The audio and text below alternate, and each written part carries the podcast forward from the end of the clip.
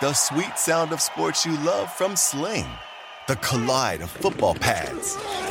The squeak of shoes on a basketball court. The crack of the bat on a home run. The slice of skates cutting across the ice. But what about this one? That's the sound of all the sports you love, all at once. Starting at $40 a month. Experience it all live with Sling. Sling. Everybody in your crew identifies as either Big Mac Burger, McNuggets, or McCrispy Sandwich. But you're the filet fish Sandwich all day. That crispy fish, that savory tartar sauce, that melty cheese, that pillowy bun. Yeah, you get it every time. And if you love the filet of fish, right now you can catch two of the classics you love for just $6. Limited time only. Price and participation may vary. Cannot be combined with any other offer. Single item at regular price. Ba da ba ba ba. Hello, everyone. Welcoming Kevin Cole to the SportsGrid Fantasy Football Podcast. I'm Davis Mattek. We are here, of course, to chat some prospects. We are uh, the the combine is upon us. Everyone has uh, you know descended upon Indianapolis. They're they're tweeting photos of their steaks from the steakhouse, and they're you know everyone has to very casually drop that they're in Indianapolis. Um, you know, in some sort of in some sort of way. So we're we're here. I am uh, I am of course one of the people that loves the combine, the underwear Olympics. That you know that that stuff is for me and uh, NFL teams care about the the underwear Olympics, Kevin. Yeah, yeah, I think they do. Although I don't know about you, I preferred when they didn't try to make it such a prime time late A- later in the week event Yeah, because I mean I get it from the NFL's perspective right? It's more eyeballs. Obviously you're going to get more eyeballs watching this thing on television but I'm wondering if they lose any of the viral kind of insider frenzy that goes on as it does when people are really plugged into Twitter during the daytime and you're seeing this stuff here because I felt a little bit more disconnected to some of this stuff. Uh, at least I think I'm going to feel more disconnected to this stuff if I'm pretending to actually have a life and to do things in the evening while some of these drills are going on, as opposed to in the past, it would have been like 10 a.m. You're just, or, or noon time, you're just injecting it straight into your veins uh, all day long. no, it's uh, it's it's unquestionably way better to be having it at at noon. Like I Yeah. want, I want to, I want to know that George Pickens uh is is running, you know, a, a four three, and I want to know it at, at I I want to know it right now. I want to be Yeah. tweeting it when I'm I'm at my computer. I'm not going to be at my computer when George Pickens runs a four three, and that is uh that's a little disappointing. Well, a lot of people are going to be gone from the combine too by by by the time they're actually doing some of these events. It's funny. I'm going. I'm not going to the combine. I went to the combine a couple of years ago. It's it's a great experience to do. I would say it's very like football centric, but I am going to the Sloan Sports Analytics Conference this year, which I didn't go to in 2020, but I've gone a couple prior years to that. Um, it depends on who you are. I think for me, like I'm more of a I'm not like I'm a big fish anywhere, but I'm a little bit more of a big fish maybe in Sloan, talking to all the little like college nerds who want to have this sort of position, than going to the combine where you know you're you're, you're getting you're like the wedgie. It's back it's back to wedgie zone here for for the nerds there. That's that's tape grinder. That's tape grinder central, Yes, right? Exactly. Yeah. But it is cool just to see these dudes, like to see head coaches and to see GMs and see other people just casually strolling through uh, or at the bar, or to see uh, your your boy Jerry Jones at uh, at Prime, the main steakhouse there. Uh, there was I'll tell you another time about some Jerry Jones stories from that. I, but yeah. I, I can't imagine. Um, so you have begun modeling out the the running backs and the wide receivers for this class, correct? That is that is correct. Yeah, the first stab, the first stab at doing it, and of course we'll have the combine information. We'll solidify some of these assumed draft positions, and all that stuff will happen and change around a lot in the coming months. But yeah, this is the first stab to, to get a temperature check on where we are. Okay. So so temperature check. There there seems to be a discrepancy between what the nerds uh, and I don't even know I don't even know what level of nerddom you consider yourself because there there's definitely a difference between fantasy football nerds like dynasty nerds and um you know uh then then there's like the modeling nerds and that those are actually two separate things and then there's the film watching nerds and film watchers you know don't kid yourself you are also a nerd like like what about those sickos who play Devy that are like scouting junior high kids yeah i mean i i i was in a Devy league during the the heights of quarantine and i messaged scott fish last offseason i said I know this is the worst. I know there are hundreds of people doing this to you, but I can't do this. I cannot, I cannot be, uh, you know, tracking college football. For, I, you know, I can't be uh, paying a 2026 first round pick for Braelon Allen, who might is not going to be in the NFL for three years. Like I just can't. Um, so anyway, Treylon Burks is is actually contentious, right? There's a difference between what the film people say about him. Uh, you know, us us dynasty nerds. He's young. He was super productive in the SEC. He's coming out early. We expect him to have a good combine. So, so where do you have Treylon Burks? I mean, I have him at the top, uh, but you say that there's a lot of disconnect there. Um, maybe that's the case, and I know that some of the some assumed draft positions that I'm using on this stuff, it's a little it's a little bit fluid. That, that's I, where that's where the disconnect is coming from. Where I think you know, Dynasty Nerd Twitter has him as a top ten pick, and it sounds like maybe the NFL is not as enthusiastic. I mean, the thing is, the NFL doesn't seem to be that enthusiastic about either the running backs or yeah. the wide receivers. It's not like last season where what do we have? The first seven picks were all offensive players. Um, yeah. and you had, you know, multiple skill position players. You had Waddle, you had uh Chase, you had um eventually Pitts. had Devonta Smith, you had Devonta. Pitts, you had all those guys, all those guys going so early. And it wasn't like the defensive players were god awful uh, up there too. It was just that the offensive players were that good. So we don't see that this time. There's just a lack of high end talent. And so what I'm saying to you Trey Burks is number one. I have Trey Burks as number one. I have this like on a percentile basis for the projections and he's you know 95th 96th percentile whereas someone like chase would have been between 99 and 100 percentile just to give a, a, frame of reference for like how different of these guys these guys are. But part of that is, is plugging in their assumed draft position and we're assuming that burks is going to go in the middle of the first round as opposed to uh, a, a lock to go in the top 10 like chase was at this point a year ago which is uh i mean that is that's sort of what we're trying to answer right now is is ja'marr chase or um you know is treylon burks a justin jefferson CeeDee lamb ja'marr chase sort of immediate superstar guy who when you take him at you know i guess depending on if it's super flex or regular or whatever you know at the 101 yeah. or the 102 or whatever is he going to be that guy that is you know it's possible within 12 months as a top 12 overall player or whatever, you know, and obviously contingent on landing spot and things like that. And my sense is, my sense is probably not, but but that it's just like a gut feel thing.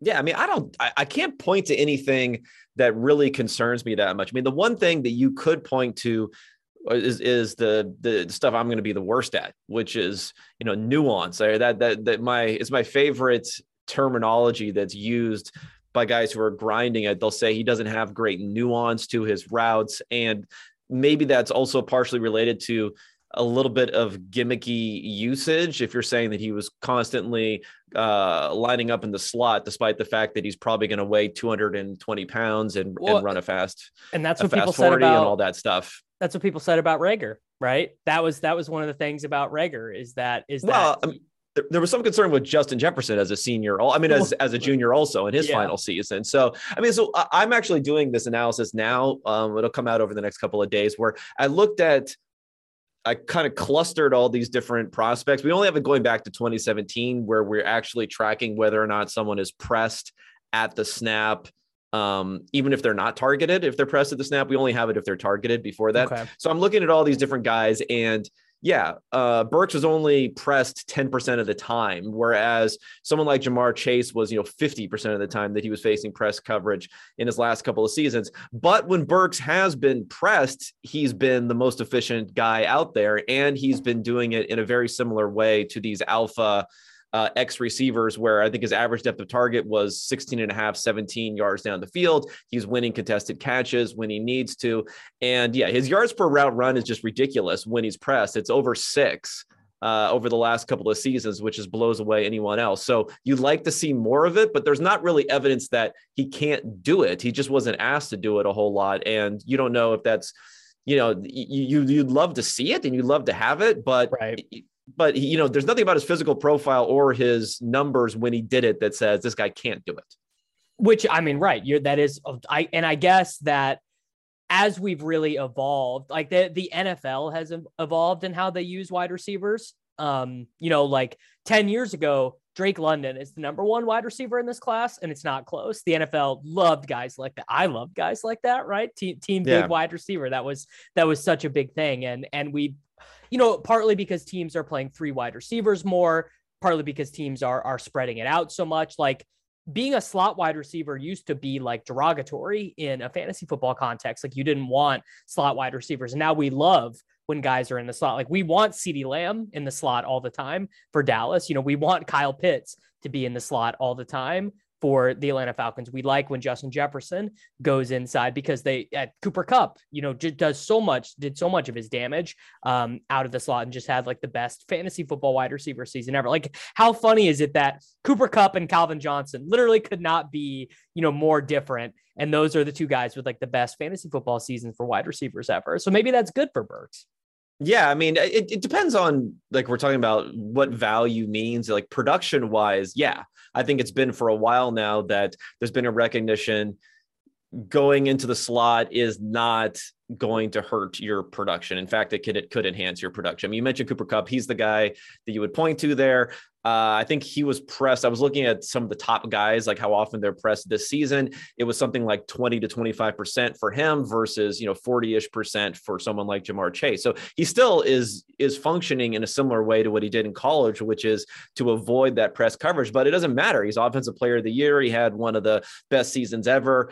At the same time, I think where the NFL is really still telling us how they prefer these guys who can win on the outside is yes in the draft, but not as much in the draft. I think they shifted a bit more in the draft, but still in how much they're paying these guys, I feel like they're telling us someone on there. I mean, maybe Cooper Kupp will now in the future be like a guy that you would pay right. the most in the league for, but it's probably still going to end up being like a DeAndre Hopkins type is going to get this huge contract. Even Keenan Allen, who performed so so well, he's got some pretty good contracts, but he was he was never quite seen as being the same guy as these guys who were on the outside. Because so Keenan Keenan has never scored touchdowns. Yeah, yeah, but that well, that's a problem too. Um, but yeah, I, I think there is like a replaceability aspect to it that you you can put someone else in there who you can draft in the yeah, third throw round or throw fourth Treadwell round. in there.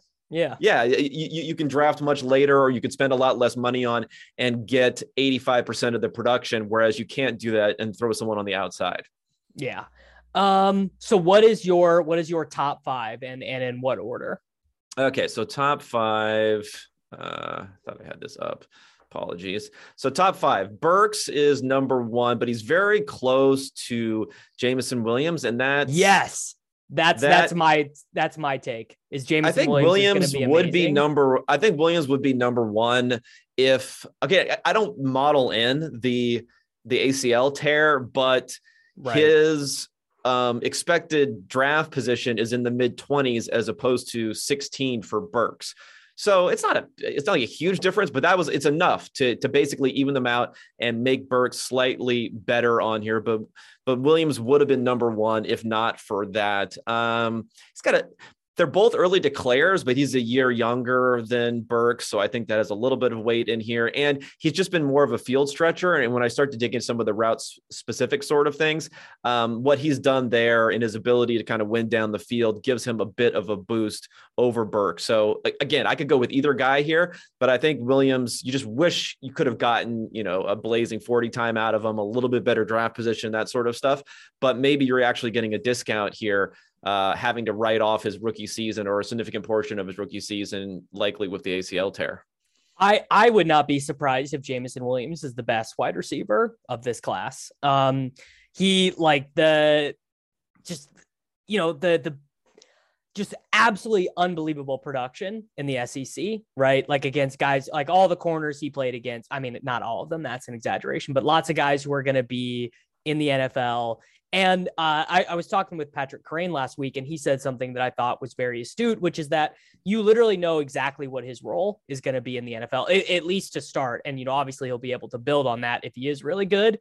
But he is going to come in and immediate whatever team takes him is going to be like, go right nine nine routes post routes like just get get past the safeties like and, and um something uh, a painful lesson that uh, that some of us have had to learn is that the guys who have to be drafted in very specific circumstances, guys like Laviska Shenault, guys like Rondale Moore, um, you know, where they have to they you, the, the they have to have a role created for them in the offense. They're not good enough to just go win wherever they get put. Have a much more difficult time converting in the NFL, and that you know I don't have that concern at all about Jameson Williams. Yeah, no, no, I agree. I'd be it'd be interested to see. I don't know if he's weighing in at the combine or what that even means, but I have like an assumed weight in here too, where I'm just ripping that off of what we have in our big board information. I'm not sure where where that's being pulled from. Maybe it's from the school website. So his assumed weight is I had it here at 189 pounds. This is pretty specific here, but 189 pounds. So if he comes in around that, obviously I think that's fine. You know, it's nowhere close to like the Marquise Brown sort of one 160 dripping. Devont, Devonta Smith. Yeah, Devonta Devonta Smith was a little bit different of a guy. I wasn't that concerned. I think I had Smith as being um, the second highest uh, projection coming out above Waddle and some other and some other guys. So I wasn't as concerned about it. But for Williams is when you know, I, it'd be really nice if he came in around 190 here too, rather than having those size concerns. So, is the rest of your top five London, Olave, Wilson in some order? Yes, it is. Um, yeah, again, I, I do put draft position in here, so it's going to stick it's more gonna, rigidly to. Yeah. And there's just not like a super producer type that's going to burst out. What I would say is that the one guy who's right on the outside looking in of the top five, but is very, very close is Wan'Dale Robinson. And he's oh, his, his, his expected draft. His his expected draft position is in the 50s as opposed to these other guys that are no worse than the mid 20s. So what, what do you reason, have his what do you have his size at? Uh 185 pounds.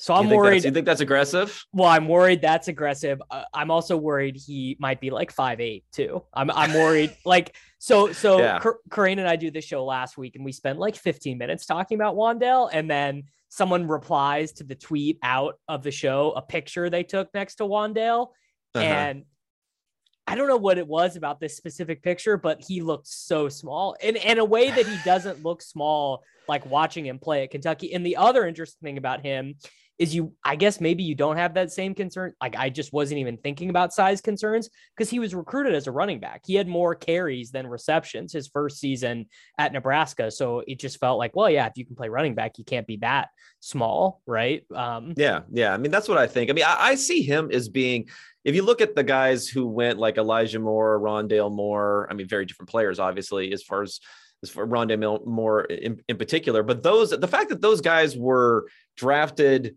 fairly high makes me think the NFL is warming a bit to this type of guy. But I don't think Robinson is going to be an early second round pick. No, like we saw for you know, well, well so, unless you know. unless some team, you know, feels the way the Cardinals felt about Rondale or about Andy Isabella. Right. Like it, it, it would require some team like really falling in love with him in a way yeah. that you have to do with these out. I mean, you know, Mecole Hardman, smaller guy, but, but really fast. And, uh, I mean, I'm I'm I I love Rondale. I'm or Rondale. I love Wan'Dale. I'm going to take him in all these dynasty drafts, but I have the the same concerns about him that I now retroactively should have had about Rondale and Laviska, which is that if a team just asks him to be a normal slot wide receiver, I, I don't know how good he's going to be at that.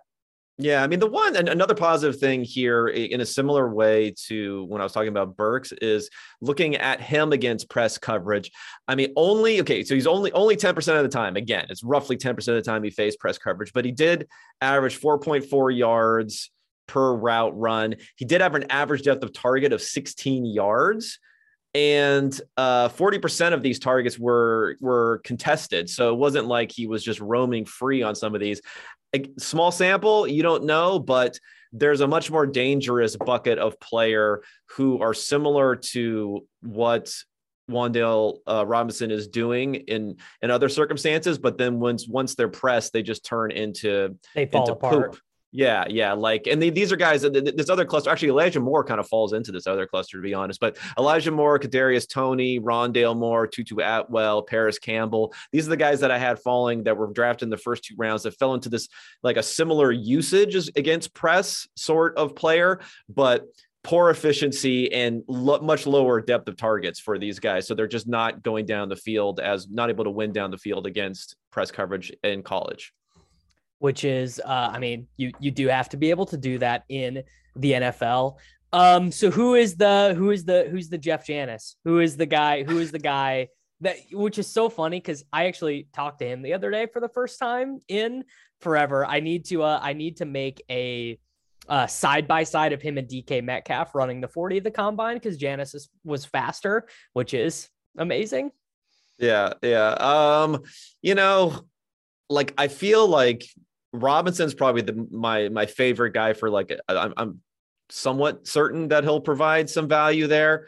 Um, it's really hard. I, like I'm just not that high on a lot of guys here. I mean, I'm low. I could I could point to guys that I'm low on, maybe more so than others, like Pickens. Pickens. I mean, I, I who knows? No, you're dude. You know? No, Pickens. Yeah, I'm just overthinking I'm, that one. You're overthinking it. I am. I am planting the flag on George Pickens. It's like the guy had a 31% dominator rating as a 17 slash 18 year old at Georgia, um, like t- tied for the team lead in touchdowns with D'Andre Swift. And uh, like he, he was sort of the consensus top wide receiver of this class before he hurt his knee. He came back, he didn't look that good. And he's actually one of those guys he was talking at the combine today and he said, Yeah, I expect to run like a 4 3. And if he runs a 4 3 at that size with how good he was as a, like a really young guy at Georgia, I am going to have a very hard time not being irrationally exuberant about him. I guess, but I don't think you're going to be the only one is the problem. I mean, I think I'd even be like further out when it came when it comes to him if he runs some ridiculous 40 and goes flying up the board because i mean okay so like the stat the stats that i that i look at more than anything like the assumed draft position for here i have him being in the mid 40s so again, if that's something that pops up into being like a first round sort of guy, it's going to help his projection, but I don't think it's going to help it nearly as much as what his like market price is going to be. The second thing is the career share of receiving yards and career share being bigger than your best share because larger sample, how early you're producing, all that sort of stuff goes into it. Now, I know he's missing all this time, so that's his problem. Still, 20% is like low compared to anyone. And he never has, he only has one season where he basically had a 25% uh, market share. And you're right, he was really good really early, but I don't know, man. I don't know. You got you got that, and you got the like. Didn't you have some off-field issues also? Yeah, I don't um, know. I don't know. I haven't dug deep enough in them to know specifically what they are. And I, you know, I just know he got booted off the. I mean, he got like suspended or something, right? Well, and also I have come to take a different um approach to some of the the off the field stuff because I, it became clear during the 2020 draft class that some of the guys off field issues were they were like fuck the racist structure of the NCAA and, and the head coaching system. Like um, well who are we talking about specifically who, it here? was the it was the the Mike Leach guy. I don't even oh now I gotta I gotta look this up but there was okay now I gotta go look this up uh, all right, all right. Does don't don't get too too woke on me here, but I'm, uh, I'm not trying to I'm not trying to get I'm not trying to get too woke on you, but basically it was like Mike Mike Leach was dinging one of his guys because they were super involved in the BLM stuff, and so he was telling everyone who would listen how shitty yeah. this kid is, and um, it you know it turned out to not be the case. Well, I'm just saying we've had like I'm trying to think who so who are the success stories for guys who a off-field issues in college b um were not like killed as far as their draft position is concerned right because that that's my thing this guy's dj dj I, I, shark is the yeah. would is be the good? first name yeah is he good yeah yeah we'll see uh, it was it was it was kyle it was kylan hill Kylan Hill. Okay, Kylan. Yeah, I know you're talking about. Yeah, yeah, yeah, yeah. But I mean, you have, uh, yeah, you could say something like, oh, uh, you know, what happened to Tyreek Hill, but whatever, he went in the fifth round or something. But I'm just thinking more of, you know, your I'm, I'm trying to think of of of who now. You're uh God, I had the name. I just had it a second ago, and I lost it. Who was the the big guy who went to Tennessee and then just totally flamed out? A Dorial Green Beckham. Yeah, and you know that type or um oh god there's so many there's so many different guys. There, i mean there uh, are there are so many who fall in this category. Yeah. Or they end up doing okay for a while and, and then it does i guess dez bryant is probably a guy you could point to who oh that was a big one. Yeah. who would have been who would have been like a top 10 top 15 pick but then ended up going in the back half of the first round because of because of that sort of, of stuff. and of so. course of course jerry jones was the guy. Jerry jones yeah. don't care. Yeah yeah. Does uh yeah let's see he he brought uh, Hardy, right? Didn't he bring in Greg Hardy for oh, a little they, bit? all the guys. He, he, brings yeah. in all the guys. He yeah, he doesn't he doesn't care. Um, so point being, I'm not I'm not sweating that. Uh, I'm not sweating it. Do you have a guy? Do you have a guy who's like a long shot sort? Because again, I, I didn't go too deep though on this. I admit I'm not going to go super deep because we don't have good assumed draft positions for guys once we start to get out of, outside of the top like 100 pick sort of range do you, uh, do you have a guy that you like? There Christian are, Watson, maybe a little bit.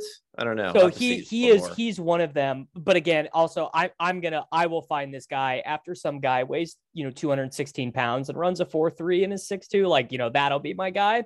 But a couple yeah. of the guys who I think could fill that role. One of them is Skyy Moore, who just had this unbelievable final season at Western Michigan, 1300 yards, 10 touchdowns on yeah. um, you know, a really bad team. Like uh the next closest receiver on the team had 768 yards and six touchdowns. So he like doubled. Yeah, you know, I, I, messed up my uh I have him like way too high in my rankings because he wasn't on the so he didn't have an assumed draft position on right. on this grinding the mocks, but so it it defaulted to the PFF uh, ranking, and PFF has him ranked 30th on the big board. So he's he's way up there at PFF. Where I don't know, man. It, it kind of smells a little bit like I don't know some other guys who were pretty high. We were pretty high on last year, like maybe Jaelon Darden or someone like that. Like like right. like like they grade well because a little shimmy shake and other things that they do there. But I don't know if that necessarily is what you want for a prospect versus some dude who just beats someone on the other side.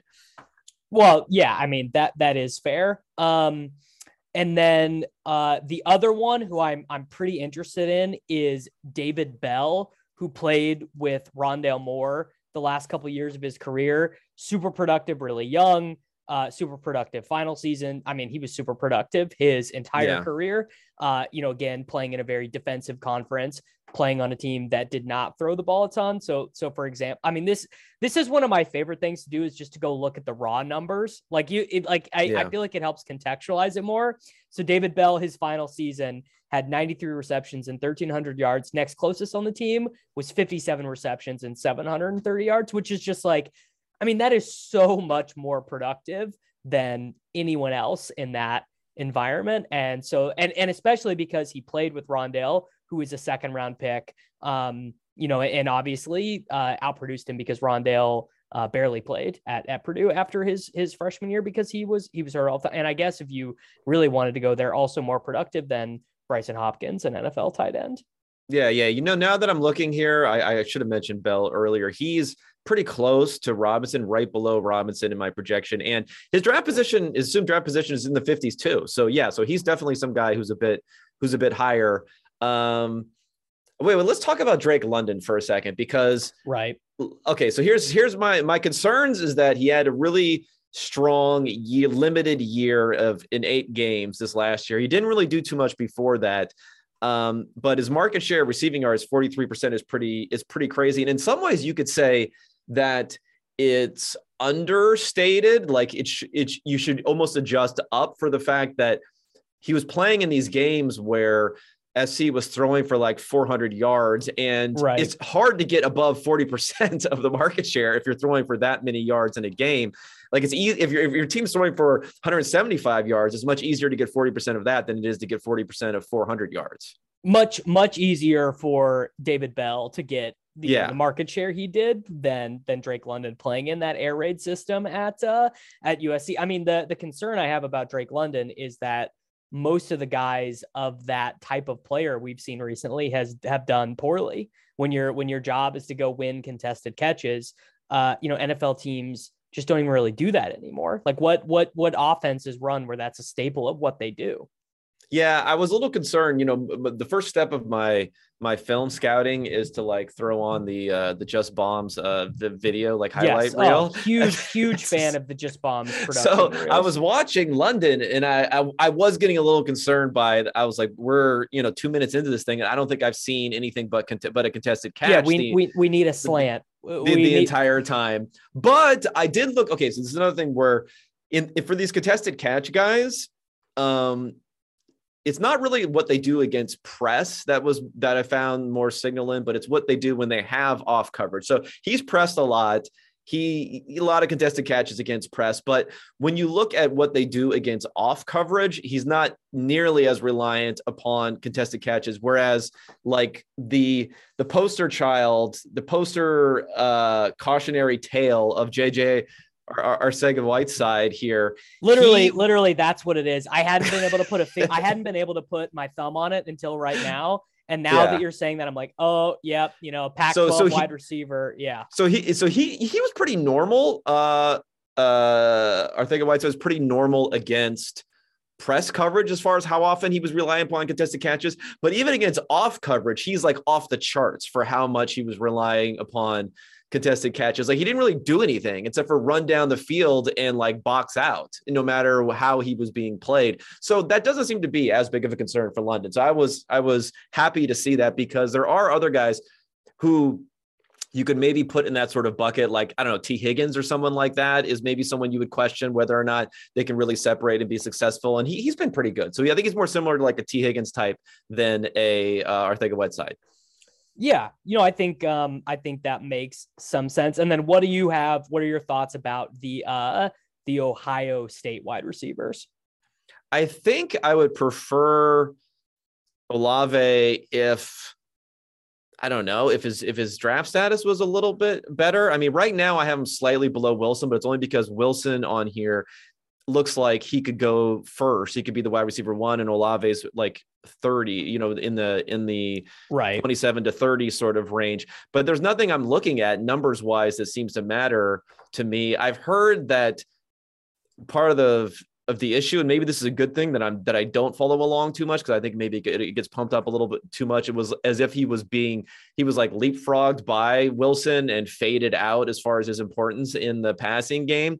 But again, it's like for me, it's like you just you shake up the the mix of games and depending upon how it happens to lay out whether it's like you're very good at the end versus very good at the beginning versus you know 50 50 you get much much different impressions of players when it could just be like some randomness to it also Right, which uh, you know, we don't we don't love to uh we don't love to to think to do the randomness. it's not My- fun my- to talk about. It's not fun to talk about. Like it wouldn't be fun if you had a podcast which is basically my podcast where you just come on every week and you're like okay you know what just happened? Let's not get excited about it let's just remember it's it's 90% random and 10% signal and let's just not change our opinion at all over what just happened so that that doesn't get people excited No, no, the people uh the people are are not uh are not nearly as interested in that.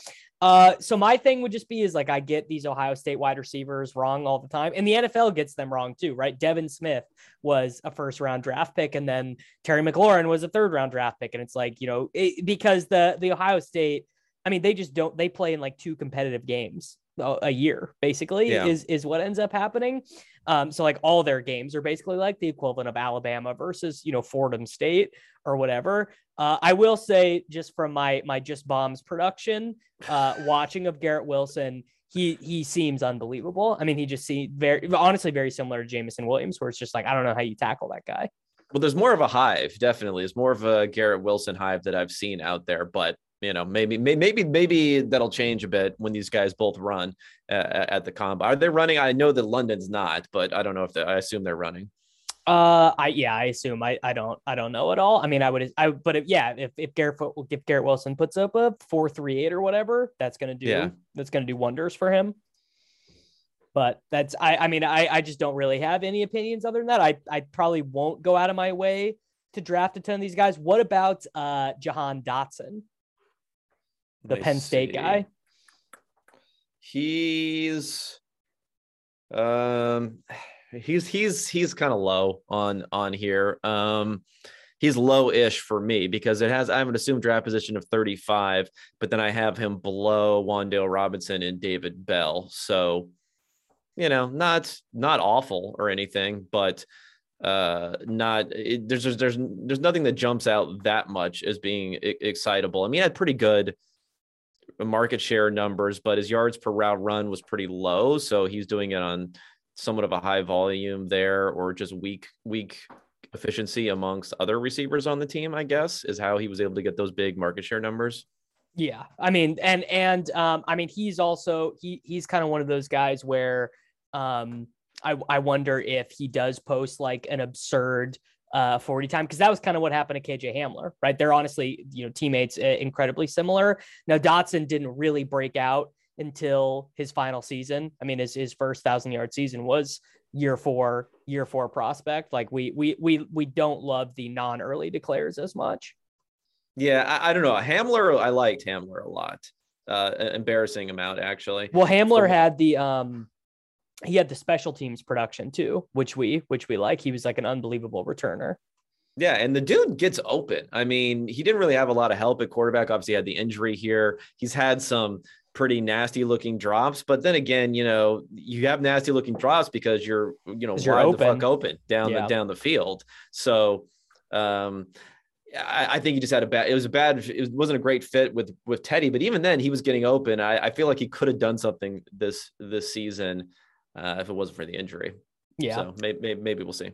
I don't have uh, I don't have any real um, sleepers yet on on this class. Um, there there are a couple like slot guys who you know you know if if Britton Covey gets drafted by the New England Patriots or or Ty Fryfogle from Indiana, like if either of those guys get drafted by a team that like you know really loves their slot wide receiver or whatever, I could see them you know picking up you know being a a third round rookie pick or whatever that uh that pays off, but.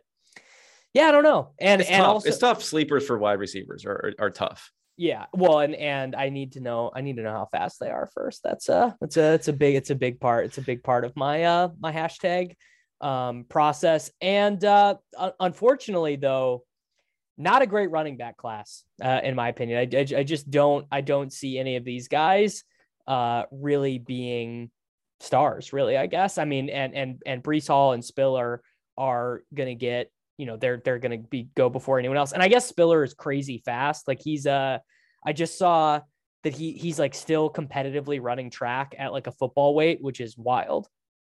Yeah, yeah. I, there, this class is even worse than the wide receiver class in terms of like the top guy. So the top, I have Breece Hall as the top guy here, but his percentile is more like 91st percentile as opposed to last time we had, you know, Najee Harris and Javonte Williams, um, more like 97th sort of percentile type of guys. So he, he's a bit down. I do think Hall is pretty interesting. I mean, three over three receptions per game, pretty productive. Should be looks like a pretty big dude. I saw a comp for him that I liked a lot, having watched him um, of Demarco Murray, Oh, and oh, yeah, and like because his his concern I've seen from some people is that he runs too straight up and he does kind of run run straight up but he seems like he's pretty fast and explosive and i feel like that sort of stuff guys who are going to grind out an extra half yard is a little bit overvalued by by people anyway yeah and and Breece Hall also caught a ton of passes i mean 82 yes. recep 82 receptions in three seasons 56 touchdowns i mean he the video game numbers at the running like I mean, not that not that it's a straight one to one translation, and also, uh, you know, held up, you know, didn't didn't miss any games throughout that entire that that's big. Uh, you know, knowing that at least knowing that guys are coming in without like soft tissue injuries, it seems good. I mean, maybe it isn't. Yeah, but what's bad for this is that you know I'm projecting him to, as the top guy, and he's also his assumed draft position is in the third round, the early third round. So that's yeah. just like not you can't you can't get that excited. Um, Walker has a little bit better draft position, but he gets nailed because of the lack of receptions, and this is a PPR based model that I have. Um, but obviously the production is there on the ground if Walker goes in the fourth round to some team that likes to run the ball, that'll make me kind of excited. Uh, because I mean, and and also he's weird. Maybe he's going before the fourth round, right? I mean, I don't know. You think he will? I don't know. He's number one guy on these on these mock draft boards. I don't know how much you can rely upon that, but I mean, he's he's a he's a transfer running back who didn't really. I mean, I guess he scored 13 touchdowns for Wake Forest, but I, I don't know. I mean, and he didn't catch the ball a ton. Like he does feel uh like a kind of an, an anachronistic style running back. Like teams just don't value these guys who can't play on third downs. All them. I mean, not not that Kenneth Walker can't. He, I I mean, f- what the fuck do I know? I don't know. It's not like it's not like I'm yeah. breaking down his hip fluidity or whatever, but the data would suggest he he doesn't catch a ton of passes. yeah, he doesn't. I mean, I, I guess the the the retort to that is that Michigan State doesn't really throw it to backs generally, and I think or that's throw it that much at all, really. Yeah, yeah. So I think that's something to keep in mind, but you, you can't ignore it. You can't ignore the fact that that number's so much lower.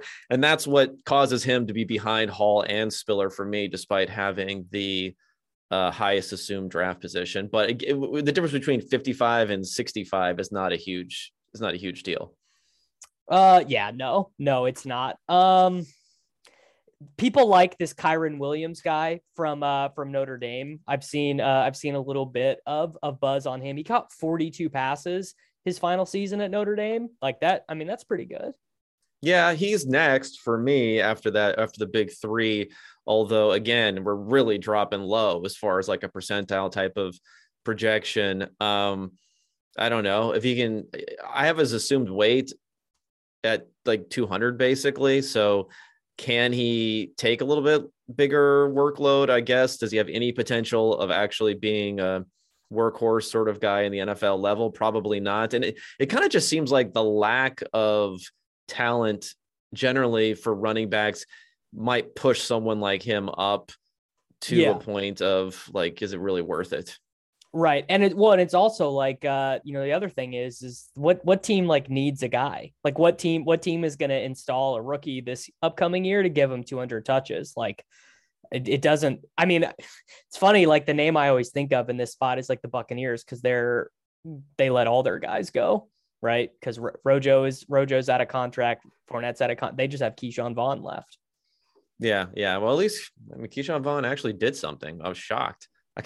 I was, I was ready to write him off into teams, team special teams. Uh, maybe. Well, because it doesn't matter, right? I mean, that's what we know is Yeah. these guys. These guys can be dead for four years, and if the team needs them, they break glass in case of emergency, and they're fine. You know, Yeah, like that's yeah. literally what we're learning. what do you think about James Cook? Um, I mean, it, it's it's always tough with the guys who are in timeshares at the the good schools, right? Yeah. So he, he played at Georgia. He never got over 100 carries until his final season, and he didn't even lead the team in carries because Zamir White um, was there as well. So it's like I don't know. Like I literally don't. I literally don't know what to make of of that profile of yeah. guy. Yeah. Cause I don't have him like, I have him about where he would be ranked just based upon an assumed draft position of, of like 100 basically. But I feel like he might be a little bit undervalued for the timeshare aspect. Maybe if we're talking about PPR, you know, he's someone who could be interesting if he could gobble up a lot of passes somewhere. Um, see what he weighs, I guess, too. I, I'm assuming he's going to come in like at 190, which isn't great, but maybe that'll cause him to go in the like fifth round or something of the NFL draft, and then he could be really cheap. I don't know. Uh, the the another guy I've seen people get excited about is Tyler Allgeier, the the Yeah. BYU guy, who I think was a converted linebacker, which is just always interesting. Um, I guess what yeah, the yeah, his numbers look good. yeah His numbers look good. Um, I, I don't know. My my my just bomb scouting on him though is like he looks he looks slow as shit. So I, I don't know, man. We'll see. We'll see where he tests. He really did not look. Yeah, it did. It wasn't. It wasn't pretty to me. Yeah, but I mean, it's just not a- it's just not a good running back class at all. Is really what it comes down to. Yeah, I mean, I'm trying to think of who it reminded me of when I was watching. Um, who's the uh, God? Who's the rookie who went to the Chargers who actually got some run?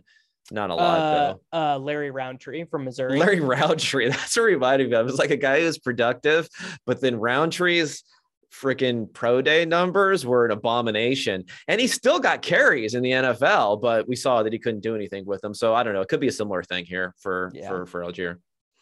Um, do you have any any preliminary thoughts on the quarterbacks?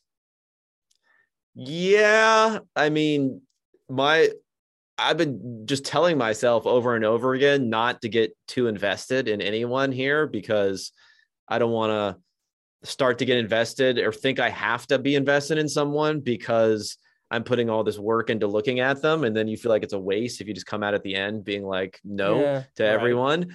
Um, but I kind of like Corral probably more than others do as being let as being quarterback one, although I think he I think a lot of people saw him as potentially quarterback one, and now he didn't go to the senior bowl. He wasn't part of that whole process where it seems like Malik Willis jumped up.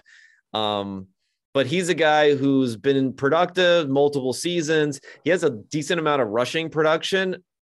Maybe right. he can't replicate that in the pros because he doesn't have that sort of athleticism, but he he was able to do that and he performed pretty well under pressure vis-a-vis what he did in uh, from a clean pocket. It's just our grading doesn't like him a lot. Like the PFF grading for him under pressure is just absolutely trash, but his stats aren't that bad. So I it, it all depends on. I think he might get overly dinged for being part of this QB friendly system, and those are guys I normally like, or ones who get like guys who are part of a QB friendly system and no one cares. Yeah, I, I I might be wary of that. But when everyone is talking about how that's a problem, I start to like those guys.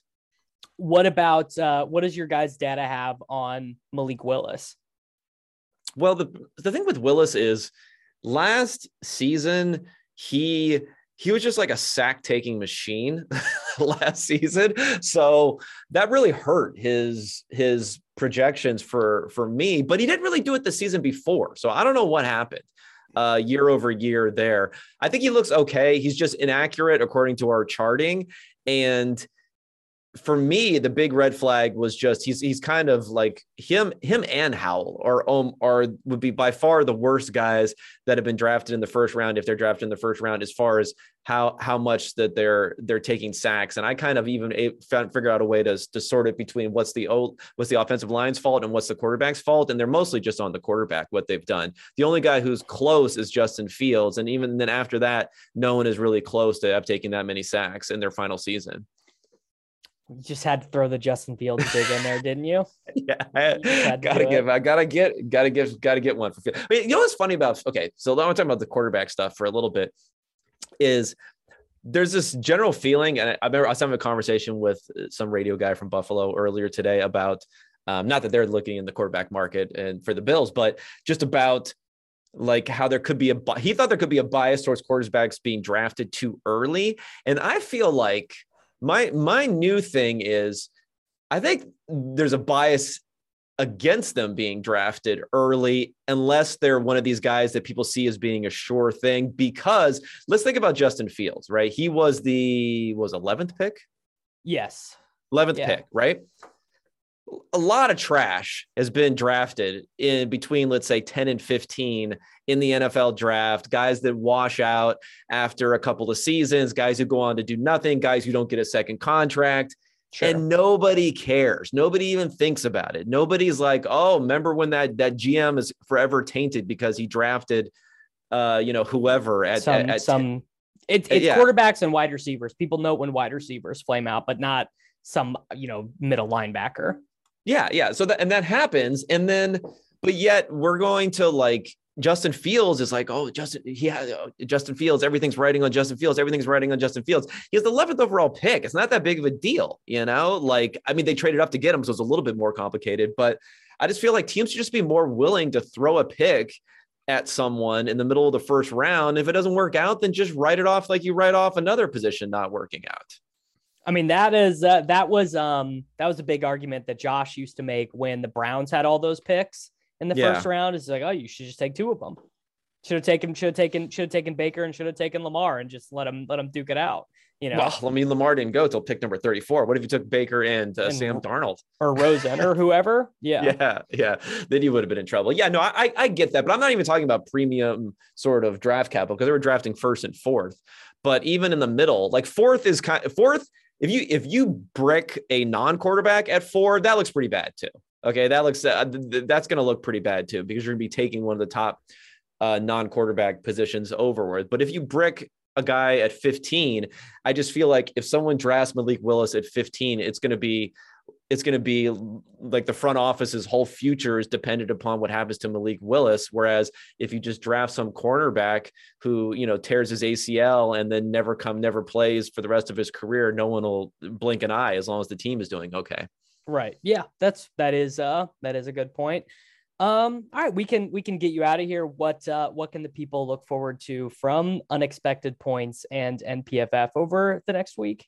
Yeah, yeah. I mean, I'm talking obviously everything's all draft, all free agency all the time. So this week there's the press coverage and off coverage articles I'm talking about for the next couple of days. Earlier this week I had combine drills for every position, what matters or what doesn't matter, these scores that I build into it. Some pretty interesting takeaways because um, I'm putting 10 yard splits in there because we have all of that information.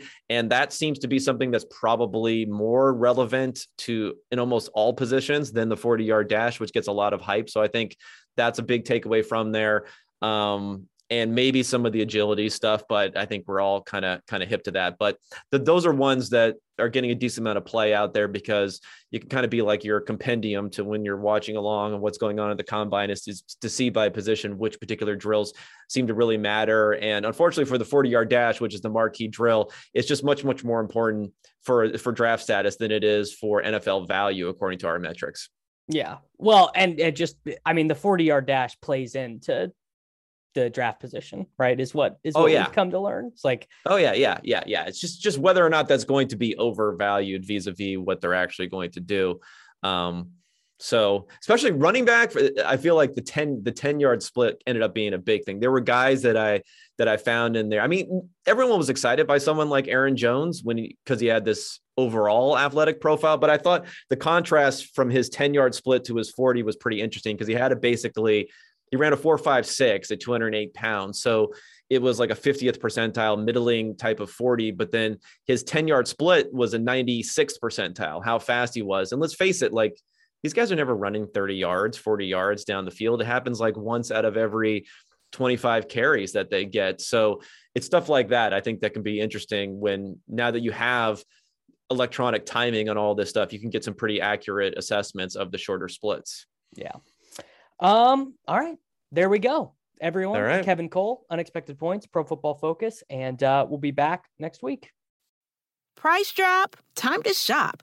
Get to a Nordstrom Rack store today for first dibs on new markdowns. Now score even more, up to 70% off brands everyone loves at Nordstrom Rack. Denim, dresses, sneakers, tops, and more. Plus, get genius deals on jackets, sweaters, and boots for the whole family.